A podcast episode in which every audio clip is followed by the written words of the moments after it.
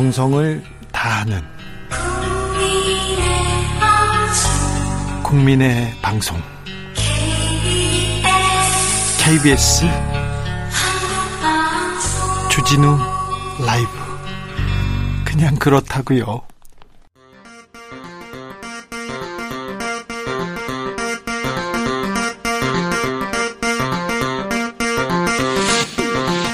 주진우 라이브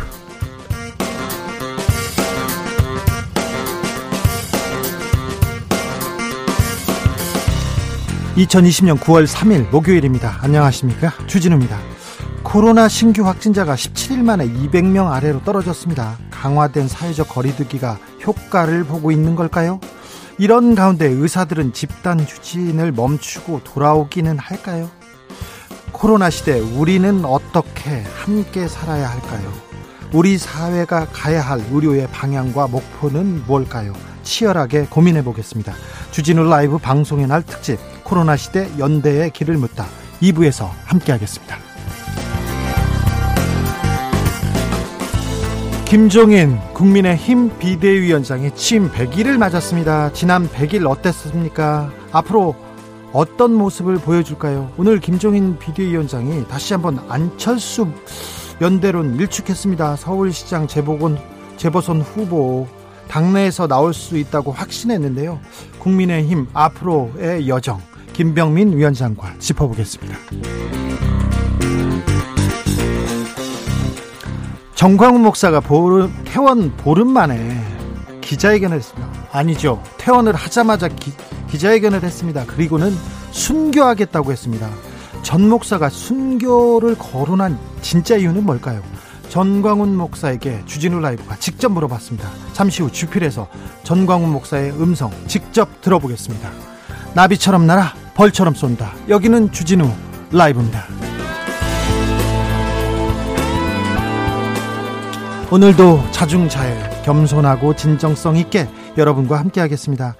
밤새 안녕들 하셨습니까? 태풍 마이삭이 지나갔습니다. 아이고, 부산 지역 특히 피해가 심각했는데요. 괜찮으신지요? 제주에는 비가 특히 많이 왔다는데 괜찮으신지요? 여러분의 소식 전해주십시오. 오늘은 방송의 날입니다. 이번 한 주는 여러분이 주인인 시청자 주간으로 함께하고 있습니다. 하지만 주진우 라이브는 여러분이 항상 주인이었으니까 뭐 별다른 건 없습니다. 하지만 KBS 시청자 주간 우리 함께 여러분이 주진우 라이브에 함, 그 함께 바라는 점 있으면 가감 없이 보내주시면 선물로 보답하겠습니다. 샵 9730, 9730 짧은 문자는 50원, 긴 문자는 100원입니다. 콩으로 보내시면 무료입니다. 주진우 라이브 시작하겠습니다.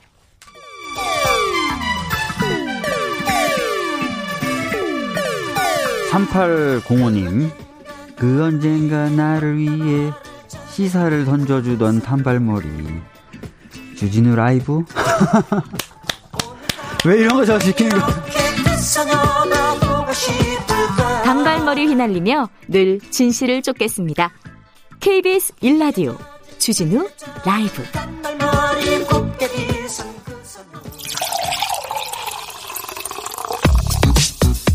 진짜 중요한 뉴스만 쭉 뽑아냈습니다. 줄 라이브가 뽑은 오늘의 뉴스 주스. 정상근 기자 어서 오세요. 네, 안녕하십니까?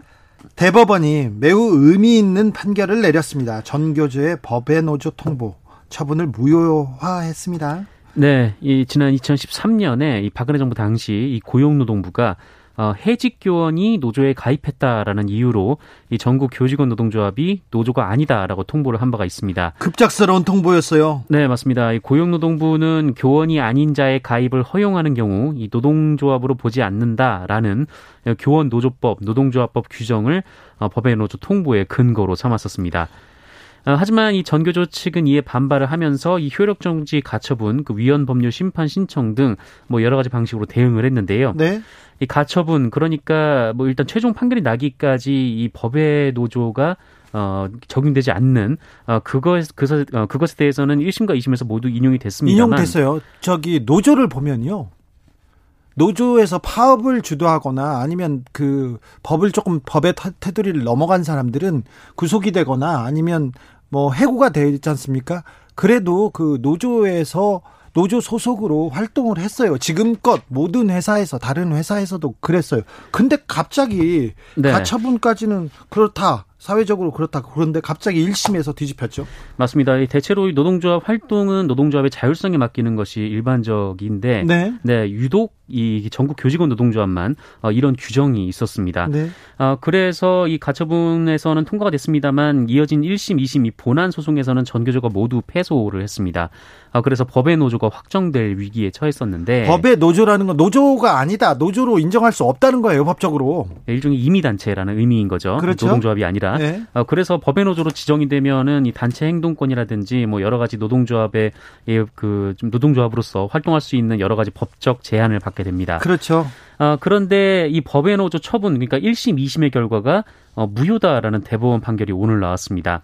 아, 이로써 전 교조는 법의 노조 처분을 받은 지 7년 만에 합법 노조 지위를 회복할 수가 있게 됐습니다. 어, 대법원에서 뭐라고 했습니까? 네, 대법원의 이 김명수 대법원장은 이 교원 노조의 법의 노조임을 통보하는 것은 이 단순한 지위 박탈이 아니라 노조로서 존재 자체를 부정하는 것이다 라면서 이 법의 노조 통보 시행령 조항, 그러니까 제가 아까 말씀드렸던 그 유독 이제 전교조에 대해서만 어 교원이 아닌 자의 가입을 이제 제한하는 이 조항에 대해서는 어, 뭐, 본 노동 3권을 본질적으로 침해해서 무효다. 이렇게 지적을 했습니다. 대법원 전원 합의체에서 나온 판결이었는데 거의 대부분 그 동의를 했습니다. 이 의견에. 네, 모두 동의를 했고 이기택 이동원 대법관만 소수 의견으로 이 법원의 조 처분은 적법하다라면서 반대 의견을 냈습니다. 이 대법원이 법의 노조 처분을 취소해야 한다라면서 원심을 파기했지만 이 파기환송심 판결이 나올 때까지는 이 처분 법의 노조 처분 효력이 유지가 되는데 아직도 법에 있네요. 네, 다만 이 가처분이 하나 남아 있습니다. 네. 그 아까 2심까지 가처분이 인용됐다라고 말씀드렸는데 아, 가처분 신청 대법원 3부에서 또 다시 다르게 되거든요. 예. 이 대법원 3부 재판에서 이 가처분 신청이 인용이 되면 어, 정교조는 즉시 합법 노조 지위를 회복을 하게 됩니다. 늦었지만 다행이라는 그 의견이 계속 나오고 있는데요.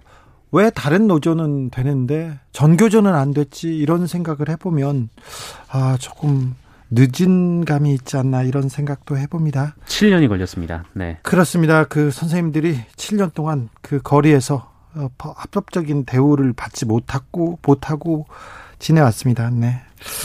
음, 코로나 확진자 현황 살펴볼까요? 네, 오늘 0시 기준 코로나19 신규 확진자는 195명입니다. 예, 오랜만에 미, 200명 밑으로 떨어졌는데 아, 다행입니다. 뭐 적지 않은 수죠. 네. 이 국내 발생 확진자는 188명이고 서울 69명, 경기도 64명, 인천 15명 역시 수도권에 집중이 돼 있었습니다.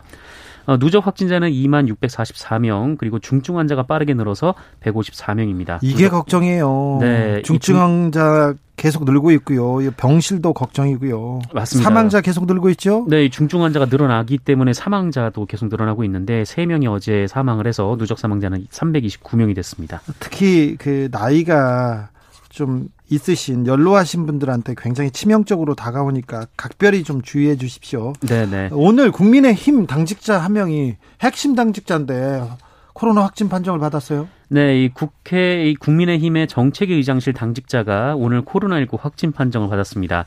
아, 이에 국민의힘은 재택근무로 체제를 전환했는데 어, 오늘 오전 본관에서 열린 이 김종인 비대위원장의 취임 100일 기자간담회를 끝으로 어, 모두 그 김종인 위원장은 일정을 취소하고 귀가를 했고요. 이 주호영 원내대표도 자택으로 향했습니다. 어, 정책위 의장실 근무자였기 때문에 그 이종배 정책위 의장의 경우 곧바로 코로나19 검사를 받은 뒤 자가격리에 들어갔습니다. 아이고. 아, 그리고 오후로 예정됐던 뭐 여러 가지 일정도 취소가 됐습니다. 아, 한편 앞서 김종인 위원장이 기자회견을 했는데요. 후퇴하지 않을 변화와 혁신 DNA를 당에 확실히 심겠다라면서 취임 100일도 변화와 혁신의 시동을 걸고 있는 것에 불과하다라고 강조를 했습니다. 이 부분에 대해서는 잠시 후에 김병민 위원장한테 자세하게 물어보겠습니다.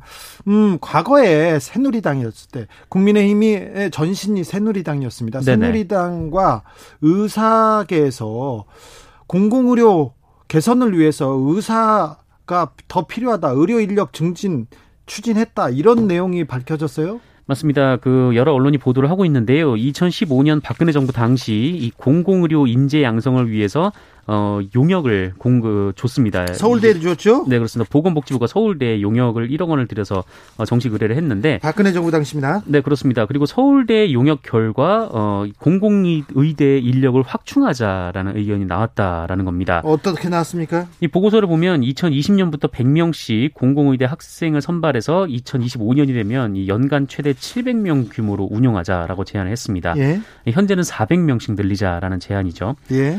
아, 그리고 이와 함께 서울대 교수들은 해당 보고서에서 이 공공의료 인재 양성을 목표로 의대를 설립할 경우 이 졸업생은 반드시 공공의료 분야에 종사해야 한다라면서 이 지역 의료기관 등에서의 공익 복무를 의무화했습니다. 네. 아, 그리고 이 공익 복무 이행 기간을 이 전공의 수정 기간을 포함해서 10년으로 하고 이 보건복지부 장관이 지정하는 공공의료기관에서 복무하지 않을 시 학자금을 전액 상환하도록 했습니다. 어, 사실상 이 현 정부의 의료 공공성 개선 법안과 큰 차이가 없는 법안인데요. 오히려 더 많이 늘리자는 거 아닙니까? 네, 맞습니다. 예, 해당 법안은 이정현 당시 새누리당 의원이 19대 국회에서 국립보건의료대 설치법을 발의하면서 입법 작업이 실제로 진행되기도 했었고요. 국회 입법까지 됐어요. 네, 여기에는 주호영 현 국민의힘 원내대표 그리고 김성태 심재철 의원 등 국민의힘 중진들이 참여를 했습니다. 서울대 의대에서 어, 이 그 용역에 1억 원을 받았다고 합니다. 네네. 엄청나게 큰 용역이에요. 보고서를 쓰는데 1억을 받았으니까 얼마나 컸어요. 그리고 서울대 의대 교수들이 대거 참여했다면서요? 네, 서울대 의대 교수들이 많이 참여했고, 근데 어, 지금 현재 같은 경우에는 이 그 정부의 공공의료 확대 정책을 좀 반대를 하고 있는 상황입니다. 서울대 의대 교수님들이 맨 앞에서 반대하고 있습니다. 네 네, 그렇습니다. 서울대 병원장께서 작년에 기고문에 의사가 부족하니까 의사를 늘려야 된다고 그렇게 기고문에 내셨고 갑자기 얼마 전에 이렇게 의대 정원, 의사 정원 늘리면 안 된다고 또 하시고. 네. 좀 당황스럽죠. 보는 사람 입장에서는요. 참, 양, 신념 뭐 같이 그런 거 묻지도 않겠습니다. 양심 그런 것도 묻지도 않고 이게 왜 앞에서 하는 말하고 뒤에서 하는 말을 다른지 박근혜 정부 때는 옳고 문재인 정부 때는 그런 건지도 좀 물어보고 싶어요. 의사 선생님들 특별히 서울대 의사 선생님들이요.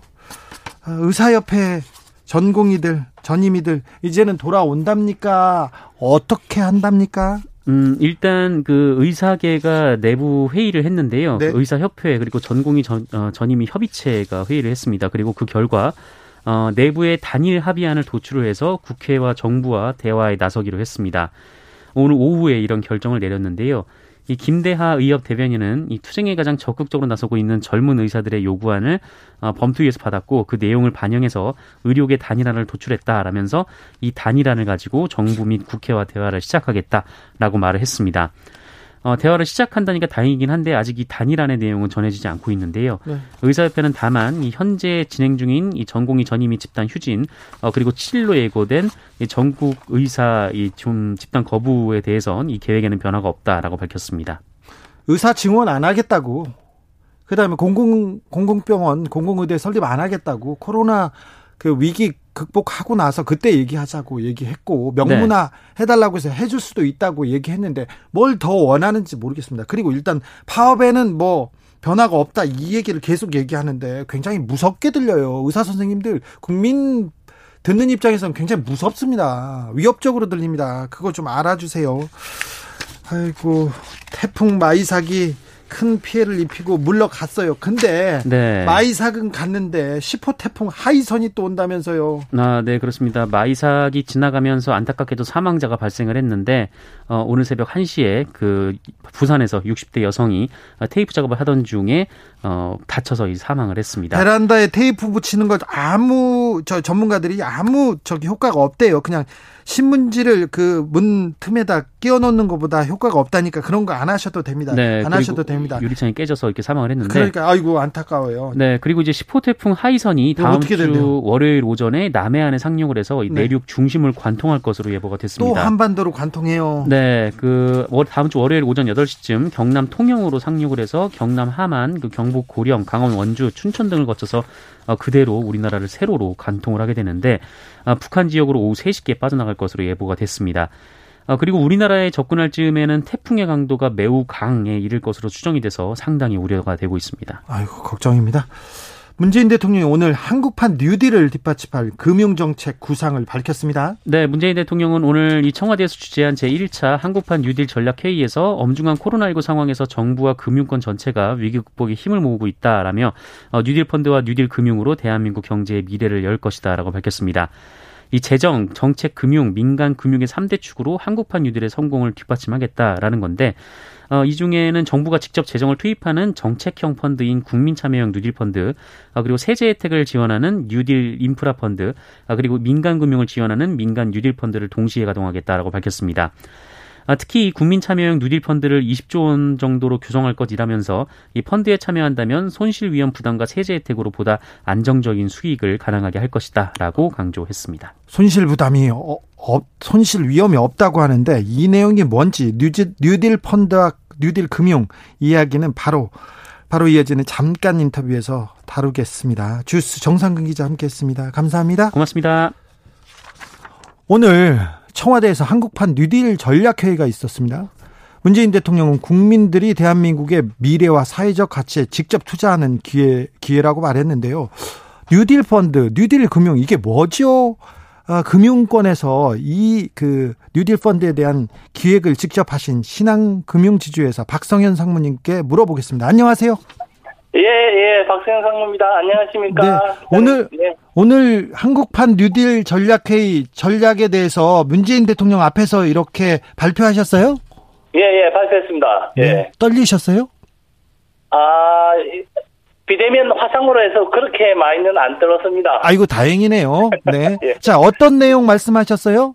네, 저희는 주로 금융지주회사입니다. 그래서 저희 밑에 16개의 자회사가 있습니다. 네. 뭐 은행, 정권, 대, 보험 다 있는데 네. 모든 형태의 대출이나 투자를 할 수 있는다고 보시면 됩니다. 예. 그래서 저희가 한국판 유일에 대해서 직접 대출이나 투자 같은 직접 자금 공급이든지 네. 아니면 펀드를 만들어서 간접 자금 공급을 하고 또 최근에 스타트업이 하두지 않습니까? 예. 그 스타트업을 발굴 육성하는 계획에 대해서 오늘 그 어, 대통령한테 보고를 했습니다. 네, 알겠어요. 저기 신한은행 큰 거는 알겠어. 그거 말고 예, 예, 예, 예, 예. 뉴딜 펀드, 뉴딜 금융 이게 네, 좀 개념이 네. 어려워요. 좀 알려주세요. 예, 저 뉴딜 뉴딜 펀드라는 게 사실은 뉴딜 정책이라는 게 옛날에 그 후보 때 그 미국 대공황 때 만들면서 일자리 창출한 거지 않습니까? 그렇죠. 경제를 좀 예, 세워, 세웠던 계획이죠. 예, 예. 그러니까 뉴딜 사업이라는 거는 새롭게 그런 그런 일자리가 어디가 있느냐 우리나라에서 제일 경쟁력이고 앞으로 해야 될 부분이 저, 저희 금융권에서도 보기에는 네. 아무래도 디지털 부분하고 환경 분야입니다. 네. 이거는 뭐 저희들 비단 대한민국만 이슈가 아니고 전 세계 글로벌 국가들이 서로 선점하려는 이슈가 되겠, 되겠습니다. 근데 네. 그걸 하는 데 있어서 제일 필요한 게 뭐냐? 네. 금융입니다. 왜냐하면 아, 금융이라는 게 돈이 필요하죠. 돈의 흐름을 어, 받아서 중개하는 기능이기 때문에 네. 금융이 움직이지 않고서는 그게 제대로 될 수가 없습니다. 그래서 네. 이제 오늘 청와대에서 그런 계획도 발표하고 어지도 다지고 그런 자리가 있었습니다. 자, IT 디지털 그리고 환경을 위해서 금융이 네. 도와서 어, 경제적으로 맞습니다. 실질적인 네. 도움을 주겠다 이런 건가요? 네, 맞습니다. 그렇습니다. 예. 그런데요. 그게 예, 정책적인 분야로 정책이 정책 자금이 들어가는 부분이 있고 예. 저희들 민간에서 이렇게 민간에서 투자 목적으로 하는 게 있고 그게 섞여져야지 효과가 나지 않습니까? 예. 그런 그런 거에 대한 큰 플랜을 잡았다고 보시면 됩니다. 저는 좀 걱정되는 게요. 이명박 네네, 정부 때 네. 녹색 펀드 있었고 박근혜 예, 예. 박근혜 정부 때 통일 펀드 있었어요. 그런데 예, 예, 예. 정부가 만드는 펀드 약간 좀 그 색안경을 끼고 보시는 사람들도 있는데 지금 아, 뉴딜 예, 펀드와 저그 전에 있었던 관제 펀드와 지금 차이점이 있습니까?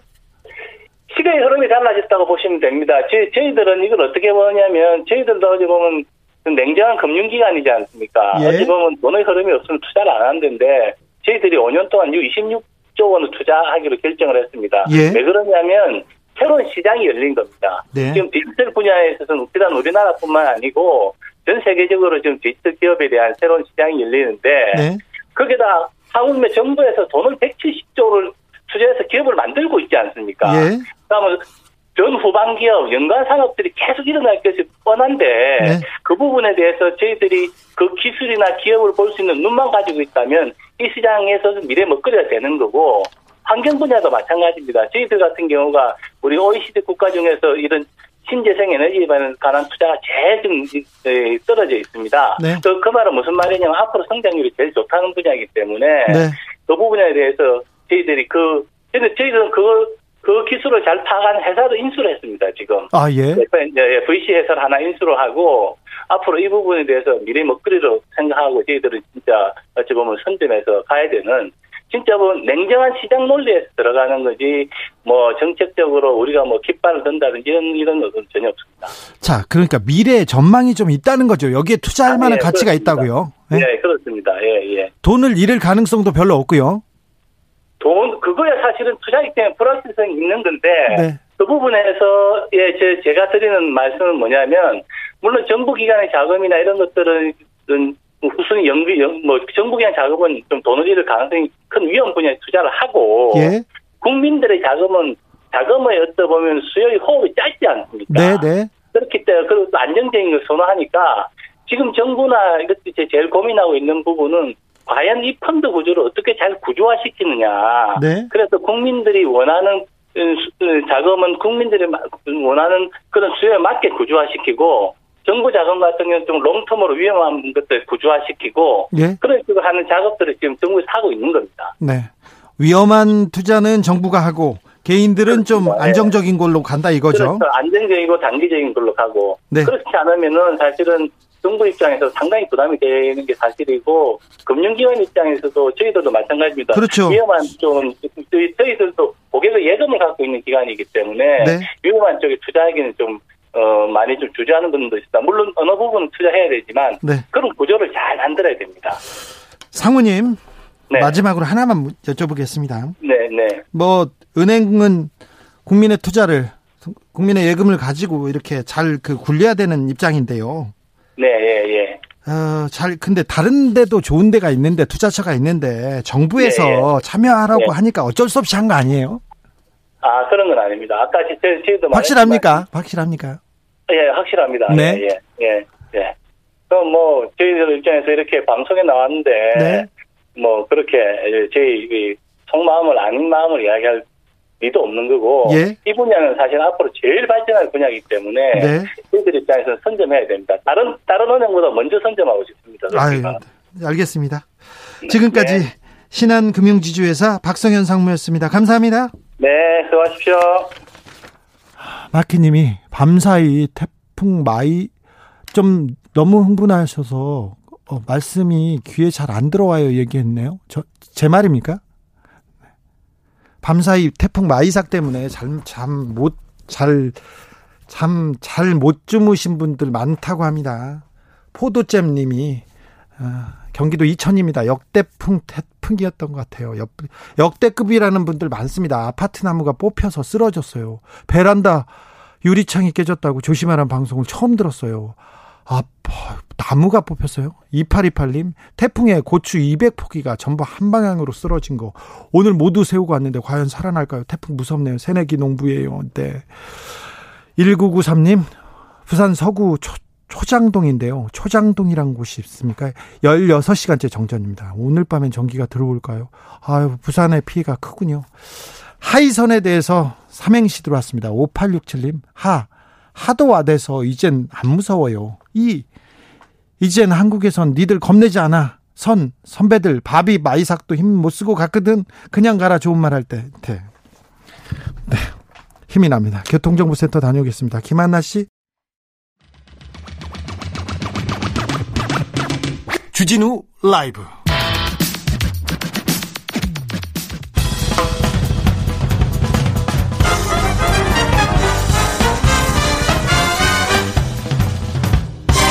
훅 인터뷰. 모두를 위한 모두를 향한 모두의 궁금증. 훅 인터뷰 할 일 많은 갈 길 먼 국회가 다시 셧다운 됐습니다. 국민의힘 직원 한 분이 코로나 확진 판정을 받으면서 김종인 비대위원장 또 이낙연 더불어민주당 대, 표도 모두 자택으로 귀가했습니다. 국민의힘은 모든 일정 취소했고요. 오늘 취임 100일을 맞는 김종인 비대위원장 아, 앞으로의 국회 상황 어떤지 물어보겠습니다. 김병민 국민의힘 정강정책 개정 특별위원장 안녕하세요. 예, 안녕하세요. 반갑습니다. 오늘 뵀어야 되는데 너무 안타깝습니다. 네, 네. 국민의힘 그 예. 어, 당내 분위기는 어떻습니까? 코로나 확진 때문에? 너무 다들 어, 놀랐고 또 국민들께서 혹여나 심려하실 수 있는 부분들이 워낙 크기 때문에 네. 어, 신속하게 그 사실을 확인하고 나서 어, 해당자와 접촉하지 않았던 인원들까지도 모두 일단 자택으로 돌아간 상태입니다. 네. 어, 저도 해당자는 음, 얼굴을 보거나 접촉한 상황은 없습니다만 이 정도의 정책위 의장과는 또 한번 마주한 일이 있기 때문에 네. 일단은 자택으로 돌아와서 이렇게 전화 인터뷰하고 있습니다. 네, 다음번에 모, 모시, 모시겠습니다. 네. 어, 미래통합당이 어제부로 이제 국민의 힘이 됐습니다. 네. 정강정책 어, 특위위원장을 맡아 오셨는데 정, 정강정책 특위도 이제 더 일을 다 하고 해체된 건가요? 일단은 1차적으로 임무는 완료를 했습니다. 네. 정강정책이 개정됐기 때문에. 네. 그런데 이 바뀐 정강정책이 선언적인 의미를 붙이지 않고 어, 상당히 개혁적인 의제들이 많이 있기 때문에 네. 이걸 구체화시키기 위해서는 아직 해야 될 일이 많이 남아 있고요. 네. 앞으로의 활동에 대해서는 아, 비대미팅에서 더 논의를 해야 될 것 같습니다. 자, 국민의힘에서 어떤 정강 정책 가장 눈여겨 봐야 됩니까? 그 가치와 비전 얘기해 주십시오. 네. 모두 내일을 위한 약속이라고 우리 당의 정강 정책 서문을 열고 있습니다. 국민 모두를 위한 정당이 되겠다라고 하는 국민 통합의 의지를 담았고요. 여기서 얘기하고 있는 내일이라는 건 우리 국민들의 삶이 어, 내일 이 미래가 훨씬 더 지금보다 나아질 수 있도록 미래를 선도해 나가는 유능한 정당의 모습이 되겠다는 뜻을 담고 있기도 합니다. 어, 정책으로 치면은 굉장히 많은 음, 쇄신과 혁신의 의지를 담은 정책들이 많이 있는데요. 그간 우리 정당에서 쉽게 찾아보지 못했던 진보적인 의제들도 보수적인 시각에서 상당 부분 함께 활동할 수 있도록 가져왔고 무엇보다 약자와의 동행이라고 하는 키워드를 통해서 음, 정말 어려운 사람들과의 격차를 해소하기 위한 노력이 최선을 다하겠다는 의미로 정강정책을 마련했습니다. 약자와의 동행. 아, 이 말을 국민의힘 미래통합당에서 듣게 될지는 좀 놀랐습니다. 근데 네. 이름 바꿨어요. 각 네. 식당 간판 바뀌었다고 맛 달라지냐 이러면서 어, 좀 의심의 눈초리로 보고 있는 국민들도 있습니다. 이분들한테도 한 말씀 해 주십시오. 네, 그동안 당명 개정을 했던 일들이 참 많았습니다. 예, 뭐 당뿐 아니라 또 민주당이 어려웠던 시기에 민주당도 많이 했죠. 네? 정말 많이 당명을 바꿨는데요. 네. 제일 중요한 건 당명의 변경뿐 아니라 식당 같은 경우도 간판을 바꾸고 주방장이 바뀌자는 아무 의미가 없는 것 아니겠습니까? 그렇죠, 그렇죠. 예, 이번엔 저희는 주방장 간판뿐 아니라 주방장 그리고 주방장뿐 아니라 식재료까지 다 바꿨다라고 감히 지금 이 방송을 듣고 계신 청취자 여러분께 말씀드릴 수 있을 거라고 그래서 생각합니다. 메인 메뉴로 뭘 내놓으실 거예요? 메인 메뉴 예, 방금 전에 말씀드렸던 것처럼 우리가 그동안 국민들께서 바라보시기에 아무래도 한쪽 진영에서 특정한 국민들을 대변하는 정당이 아니냐라고 네. 하는 모습들을 가지고 계셨던 것 같습니다. 네. 이제 국민들 바라보시기에 이념과 진영으로 대변되는 시대는 다 지나지 않았을까 생각을 하고요. 네. 어느 쪽에 있는 국민들께서 보시더라도 이 정당에 대해서 한 번쯤 더 고개를 들어서 쳐다보게 되고 합리와 상식의 기준으로 아, 우리 정당이 나아갈 수 있는 지향점들을 국민들께 분명히 보여드리고자 합니다. 국회의원 사선 연임 금지 이 조항을 예. 들고 나왔을 때 굉장히 어우 굉장히 좀 진취적이다 이렇게 생각했는데 결국 이게 빠졌네요 아쉽게. 네, 아쉬운 부분들이 일부 있습니다. 저희가 정강 정책이 한 100여 가지에 달할 정도의 많은 개혁 과제들이 있는데요. 네. 거의 모든 개혁 과제들이 다 통과가 됐고 다만 이 4년인 금제에 대해서는 입법조사처 등에서 헌법과 충돌되는 부분들은 없는지에 대한 이야기를 좀 끄집어냈고 네. 여기에 대한 의견들이 있었습니다. 따라서 이거를 후퇴하거나 철회하는 것은 아니고요. 네. 정치 개혁에 관한 특별 기구를 만들어서 여기에 대한 법률안 마련들을 하고 있는 상태고요. 지금 우리 당이 특위위원으로도 참여했던 박수영 의원이 법안을 마련해서 자연인 금지에 대한 서명을 받고 있습니다. 네. 아마 민주당의 윤건영 의원이 발의했던 숫자보다 더 많은 의원들이 참여할 테니까 이를 토대로 개혁은 어, 주저함이 없이 앞으로도 계속될 거라는 말씀드립니다. 지켜봐야 되겠네요. 네. 자, 김병민 위원장처럼 얘기하고 상식 적으로 그리고 국민의 편에서 생각하고 그러면 별로 걱정이 안 되는데요. 국민의힘 당 그쪽에서 이 보수파 네. 태극기 세력 그리고 정광훈 목사를 비롯한 이 극우 세력과의 그 연대 네. 이거 끊어낼 수 있을지 그거 우려하는 사람들 많습니다. 일단은 전광훈 목사와는 우리 당은 아무런 관계가 없다는 말씀을 거듭 한번 다시 드리고요. 아.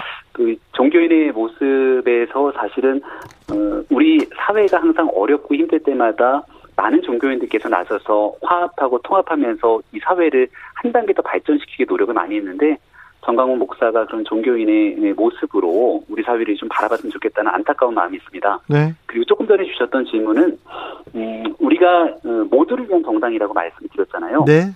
그래서 모두를 위해서 다 함께해야 되는 정당이긴 한데 제일 중요한 건 그 모두를 위해서 공동체를 해치게 되는 극단적인 행동들이 있게 된다면 네. 여기에 대해서는 단호하게 맞서는 정당의 모습을 가질 거라고 생각을 합니다. 네. 그리고 앞으로 그렇게 행동할 것이고요. 네. 정광훈 목사는 당이 어렵고 힘들 때마다 와서 네. 표 달라, 사람 달라 얘기했는데 네. 근데 지금 이렇게 되니까 자기를 쳐내려고 한다고 매우 화가 나 있더라고요. 당이 전광훈 목사 등에게 표를 달라, 뭐 사람 달라라고 했던 적이 있는가라는 생각이 드는데 그런 분도 있었잖아요. 과거, 네. 과거에 전광훈 목사랑 이렇게 음, 얽히는 장면들이 일부 나오기도 했었었고 예. 또 그랬던 모습들이 어, 지난해 광화문 집회 등을 통해서 나타났던 적도 있었던 것 같습니다. 예. 하지만 저희가 어, 정강 정책에 대한 개정과 앞으로 가고자 하는 방향점에 대해서 완전한 변화의 혁신의 과정들을 어제부로 완료를 했고요. 예. 지금 이러한 내용들의 과감한 변화 시도에 몇몇 사람들이 이렇게 끌고 가는 것이 아니라 우리 전국위원회에 있는 구성원들이 90%가 넘게 참석을 해줬습니다. 예. 그러니까 완전하게 바뀐 국민들을 위해서 나아가는 정당의 새 출발에 대해서 많이 기대를 좀 해주시면 좋겠다는 말씀드립니다. 네. 예전에 김병민 위원장처럼 약간 당을 개혁하자 진취적인 의견을 내면 당내 네. 중진들한테 혼나고 막 그랬는데 요새는 안 그렇죠? 시대가 많이 지났고요. 예. 이번에 정강정책 개정하는 작업에서도 이거는 사실 우리 정당의 구성원들이 봤을 때 이렇게까지 변할 수 있어라는 생각이 드는 내용들이 많았을 겁니다. 네. 그런데 현역 있는 많은 국회의원들이 먼저 연락 와서 물어보기도 하고 오늘은 얘기도 되나요? 그 태영호 의원 예. 실에서 전화가 와서 정강정책 공부를 좀 하고 싶다고 얼굴을 보고 싶다고 또 얘기를 하기도 하고 호호, 또 네.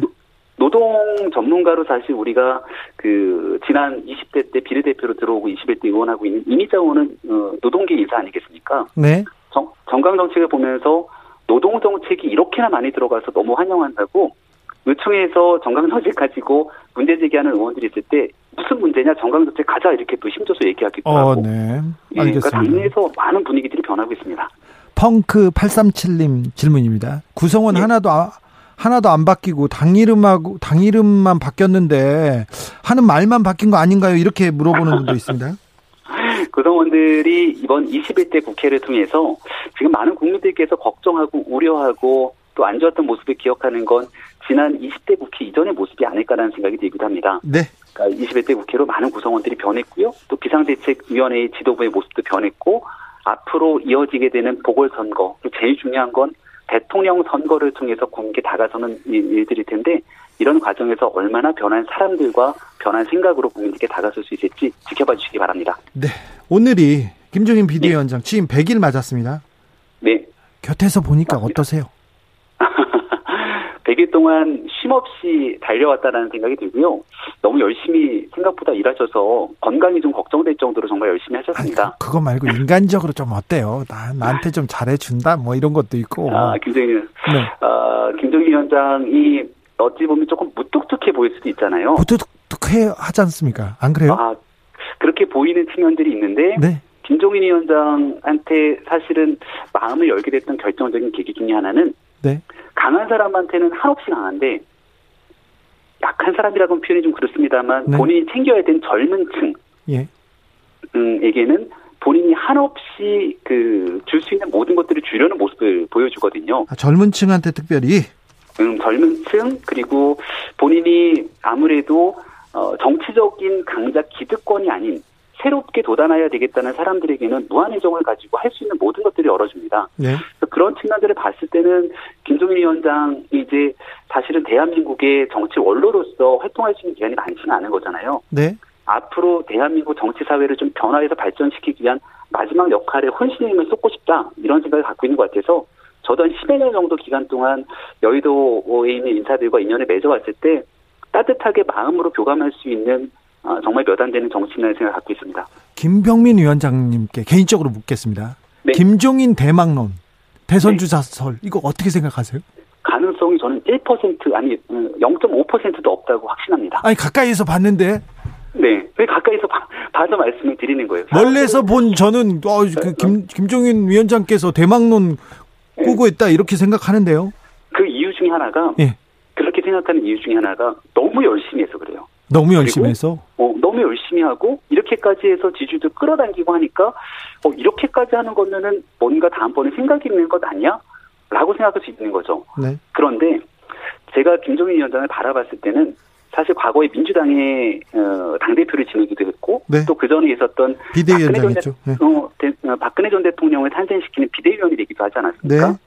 근데 지난 박근혜 정권의 실패 그리고 문재인 정권은 더 처참한 실패를 겪고 있다고 위원장께서는 생각하는 것 같습니다. 아, 그렇게 생각해요? 네. 네, 그런 과정이기 때문에 본인이 할 수 있었던 두 어, 정권을 탄생시켰던 과정의 매듭과 마무리는 이전과는 완전히 다른 정치 구도 속에서 새로운 출발을 할 수 있도록 자락을 깔아놓는 것이 역사적인 소명이라고 생각하고 있거든요. 네. 그게 정말 쉬운 일이 아니지 않습니까? 네. 그래서 그걸 하기 위한 마지막 작업을 위해서 최선을 다하다 보니까 이렇게 잘하면은 김종인 대망론이 있는 것 아니야라고 오해 섞인 오해가 나올 수 있는데 그럴 가능성은 전혀 없다고 확신합니다.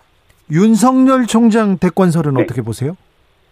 그거는 저는 저희 정당의 윤석열 총장이랑 뭔가 연결고리가 있는 거는 지금 현재 제가 보는 시점에서는 아무것도 없거든요. 없죠, 없죠. 예. 그리고 윤석열 총장은 현재 검찰총장이기 때문에 남은 임기 동안 윤석열 총장이 법과 원칙에 따라 그 역할을 착실히 수행해야 됩니다. 네. 근데 이렇게 대망론이 나오기 시작하는 순간부터 윤 총장이 검찰총장으로서의 직무를 수행하는 데 큰 어려움을 겪을 수밖에 없거든요. 네.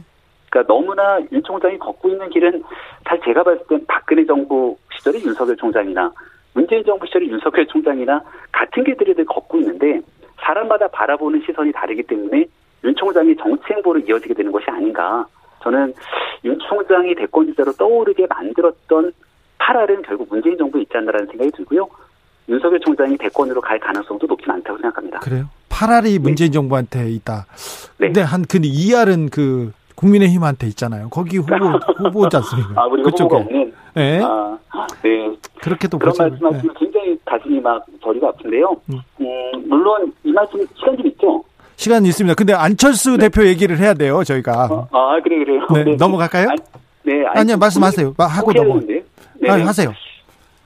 대선 주자가 한 10% 15% 정도 대선 주자가 있다고 예. 무조건적으로 그 정당이 발전하고 성공하는 정당이다라고 하는 방정식은 성립하지 않는다고 봅니다. 네. 예를 들어서 과거에 반기문 전 유엔 사무총장이 대망론으로 한껏 떠오른 적이 있지만 그렇죠. 결국 그 결과가 어땠는지 볼 수 있고 예. 얼마 전 지난해까지만 해도 황교안 전 대표의 지지율이 꽤 높게 나왔었거든요. 그렇죠. 예. 하지만 그 결과의 총선 결과는 우리가 다 보지 않았습니까? 예. 제일 중요한 건 이 당이 변화하고 혁신하는 체제 개선이 정리가 되면서 국민들께 사랑을 받고 거기에 준하는 방향성 아래서 수많은 주자들이 뛰어놀 때 아마도 과거에 노무현 전 대통령이 우뚝 설 수 있었던 과정처럼 새로운 주자가 아주 조만간 국민 여러분께 선보일 수 있을 거라고 확신합니다. 네. 김종인 위원장이 계속 선을 긋습니다. 국민의 네. 국민의당 안철수 대표 아, 서울시장 아니다 안 된다 이런 식으로 선을 긋는데요.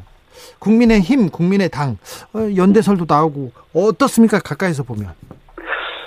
어, 김정은 위원장의 얘기가 거의 진정성 있게 얘기를 하고 있는 것이고요. 예. 우리가 정치 공학적인 실수로서 접근하고 있는 것이 전혀 아니라 정말 국민들을 위해서 나아갈 수 있는 우리의 변화의 과정들을 보여주고 있는 것이기 때문에 여기에 대해서 만약 국민의당의 안철수 대표나 혹은 더 많은 사람들이 언제든지 우리 당과 함께하고 싶다면 문호는 다 열려 있는 겁니다. 하지만 누군가 특정인의 대상으로 그 사람이 우리 당의 무슨 후보가 돼야 된다거나 연대를 해야 된다거나 하는 그런 공학적인 측면의 접근은 절대 없다라는 얘기를 힘줘서 아마 김종인 위원장이 한 것으로 알고 있습니다. 국민의힘이요. 예. 음, 국민들한테 어떤 정당으로 기억되길 바라십니까? 음, 국민들이 보시기에, 음, 내가 갖고 있는 정치적 성향과 이념과 관계없이, 그래, 여기는 참 상식적이고 합리적이고, 고개를 한 번쯤 끄덕일 수 있는 일들을 늘 해가고 있는 꾸준한 모습 의 정당이라는 인식을 저는 꼭 좀 가졌으면 좋겠습니다. 아, 예. 그래서 네 한쪽 어, 우리가 이제 그 언젠가 정치 권력을 누군가가 쥐게 되면 항상 처음 화장실 들어가기 전과 나갔을 때의 모습이 늘 다르지 않습니까? 대한민국 헌법 제1조가 얘기하고 있는 우리 모든 권력은 국민으로부터 나온다. 이거를 함축하면 그게 저는 국민의 힘이라고 생각하고요. 이런 대한민국 헌법 가치를 언제고 그 꾸준하게 일관성 있게 유지할 수 있는 그런 정당의 모습을 가져가도록 노력하려고 합니다. 지금까지 김병 김병민 국민의힘 위원장이었습니다. 감사합니다. 예, 고맙습니다. 네.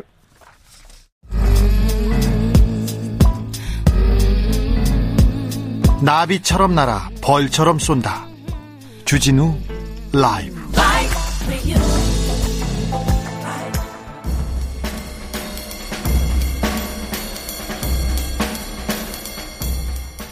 느낌 가는 대로 그냥 고른 뉴스 여의도 주필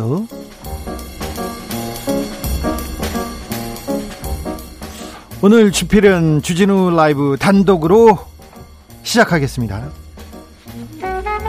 하나만 물어볼게요. 근데 문재인 대통령이 사과 안 하면 순교하겠다 이런 건 너무 좀 반사회적이잖아요. 아니 내가 반성경적이고. 뭐다 사과하는 게 아니 다 사과하는 게 아니라 네. 낮은 단계 연방제는 나는 수용할 수 없다 아, 이거지. 이거 그리고 지- 네. 낮은 단계 연방제 포기하라 이거야. 국가를 부정하고 지금 문재인처럼 낮은 단계 연방제를 통하여 북한으로 가려고 하는 이거 하나는 나는 용서 못하는 거야. 내 말은. 어, 근데 어. 문재인 대통령이 그 북한으로 가려고 하지 않아요. 왜 그렇게 생각하세요? 그러면- 낮은 단계 연방제 없다니까 그런 거. 하나 참 왜 그러세요, 어, 목사님? 어, 참 기자님 네. 문재인 대통령이 그것이 선거 공약이었었고 그 공약이 한 번도 지금 치료된 적이 없고 대통령 된 후로 지금까지 계속 그거 하나만 위해서 일을 해온 거예요 지금 공약이 아니었으니까 처리한 적이 없죠. 아니 공약이요 공약 그 선거집 읽어보세요 자, 아버지. 목사님, 아무튼 제가 야. 공약집을 보고 목사님한테 전화 드릴게. 네, 목사님, 네, 네, 예수 믿으세요. 안녕히 들어가세요. 정광훈 목사가 태어난 후에 순교하겠다 이렇게 얘기했습니다. 그러면서 아, 문재인 대통령이 낮은 단계의 연방제를 해서 북한한테 바친다 한국을 그렇게 얘기를 해서 이게 말이 안 된다고 하는데 계속 공약집에 나와 있다고 해서 제가 팩트 체크했습니다. 어, 문재인 대통령이 자치 분권에 대한 큰 비전을 가지고 있어요. 그래서 연방제에 버금가는 강력한 지방 분권 하겠다고 이렇게 얘기했어요.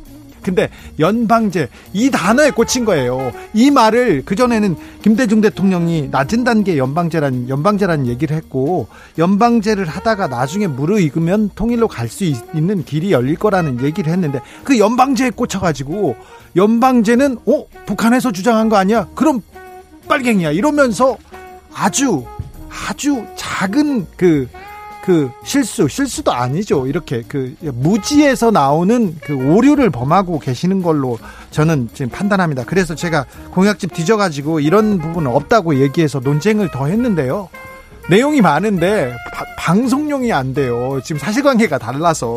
계속해서 지금 정강훈 목사는 주진우 라이브에 출연해서 자기가 생방송으로 또 말씀드리고 싶다고 하는데 거기까지 듣기 너무 힘들어서 여기 여기에서 줄였습니다.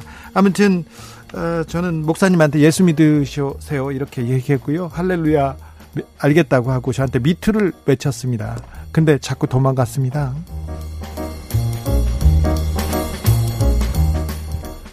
태풍 마이삭 부산 거제 in 동해 아웃 기상청 맞았다 국민일보 기사입니다. 최악의 장마 제대로 예측하지 못했죠. 최악의 태풍이다.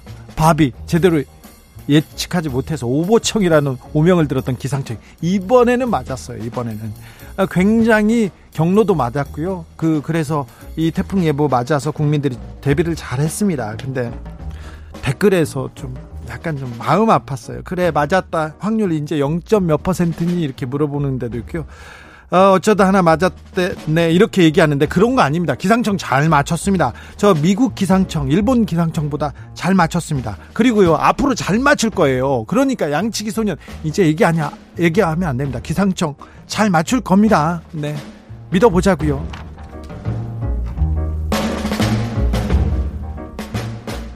죽은 불은 베란다 테이핑 태풍 오면 엑스자 테이프 효과 없다 중앙일보 기사인데요 아까 주스에서 이 보도했는데 마음 아팠습니다. 마이삭의 영향으로 한 명이 숨지고 22명의 이재민이 발생했습니다. 한 명은 60대 여성인데요. 아파트 베란다 창문에 테이핑 X자로 이렇게 테이핑을 해서 하려고 했는데 유리창이 깨져가지고 유리 파편에 과다출혈로 숨지셨어요. 그런데 아파트 주택 가정집에 태풍 대비책으로 유리창에 X자로 테이프 붙이죠? 붙이라고 얘기한 사람도 있었습니다. 그런데 전문가들이 효과가 하나도 없다고 지적합니다. 그리고 음 유리창에 그 젖은 신문지 붙이는 분들도 있지 않습니까? 그것도 효과가 큰 도움이 안 된대요. 왜 그러냐면 계속해서 물을 뿌리고 있어야 돼요. 자, 자는 밤새도록. 그러니까 이것도 안 좋고 차라리 안전 필름을 유리창에 붙이는 게 낫다고 합니다. 그리고 태풍 불 때 하수구 집 주변에 배수구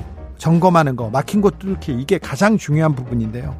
옛날에 KBS에 위기 탈출 넘버 넘버원이라고 그런 프로그램이 있었어요. 이게 위기 상황 어떻게 하지? 요 프로그램에 좀 좀 그 복원이 시급한 것 같은데 시급하다는 분들이 많아서 이 얘기도 하는 겁니다.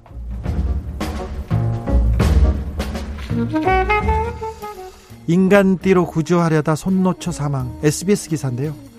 어, 지난번에 영국 해변에서 한 수영하다 어떤 분이 빠지니까 인간띠로 사람을 구출했다는 내용 전해드렸는데 굉장히 위험하다고 얘기했지 않습니까? 근데 미국 엘라바마주의 해변에서 다시 수영하던 한 여성이 물에 빠졌어요. 그래서 시민들이 여성을 구조하기 위해서 인간띠 손에 손잡고 이렇게 구조하려다가 인간띠 가장 앞에 있었던 여성분 캐런이 숨졌습니다. 심장마비로. 네. 해외에서도 그렇지만 이거 물에 빠진 사람을 구조할 때 가끔 인간띠로 이렇게 구조하는 일이 있는데 굉장히 위험합니다. 좀 그래서 공경에 처한 사람 이거 거친 파도에 인간띠 이거 위험하니까 하지 말라고 합니다. 댓글에 해병대원이 댓글을 이렇게 달았어요. 해병대 수색대 시절에 포항 해수욕장에서 인간띠 시도하다가 4명이 파도에 죽었어요. 사람이 물에 빠지면 주변에 물에 뜰 수 있는 거를 던지는 게 최고입니다. 아이들과 물놀이 갈 때는 물에 뜰 수 있는 끈 묶어서 항상 챙겨야 됩니다. 그리고 아이들과 물놀이 할 때 절대 한눈 팔아선 안 됩니다. 긴장도 긴장해야 됩니다. 이 얘기 했는데요. 이 말이 정답인 것 같습니다. 네. 긴장.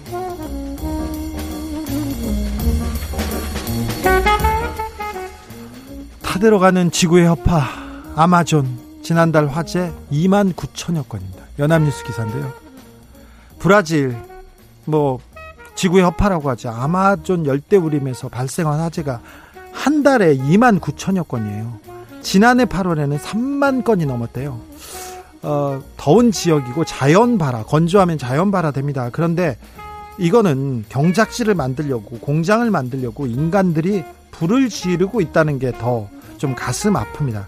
아, 보호 소나루 브라질 대통령은 열대 우림이 불타고 있다. 불질렀다는 건 비난이다. 거짓말이다. 이렇게 얘기하고 있는데 인간이 이게 지구의 허파한테 너무 못된 짓 하는 거 아닌가 생각합니다. 그런데 우리 시민들의 댓글이 굉장히 어, 마음을 울립니다. 아마존은 지구의 허파가 아닌 인류의 허파라는 생각이 들어요. 지구는 언제나 가만히 있었어요. 그런데 예전부터 우리가 너무 많이 태운 것 같은데 아직 땅이 부족한 건가 이런 얘기도 했고요. 자연 보호는 한 국가의 문제라기보다는 세계적인 문제인 만큼 이 문제만큼은 전 세계가 협력해야 합니다. 아, 우리의 세계와 기후를 생각하는 시민 정신 아, 이 정도인가 해서 굉장히 아, 마음이 뭉클했습니다. 음, 축구 황제라고 불리는 네이마르도 코로나에 걸렸고요. 맨체스터 유나이티드의 폴 포그바도 코로나에 걸렸습니다. 어, 파티를 해가지고 그래요. 축구 시작 끝나고 파티. 자, 조심 또 조심해야 됩니다. 파티 고수도 만듭니다. 네. 디어 클라우드가 부른 사라지지 말아요 들으면서 저는 잠시 후 2부에서 다시 오겠습니다. 어디 가?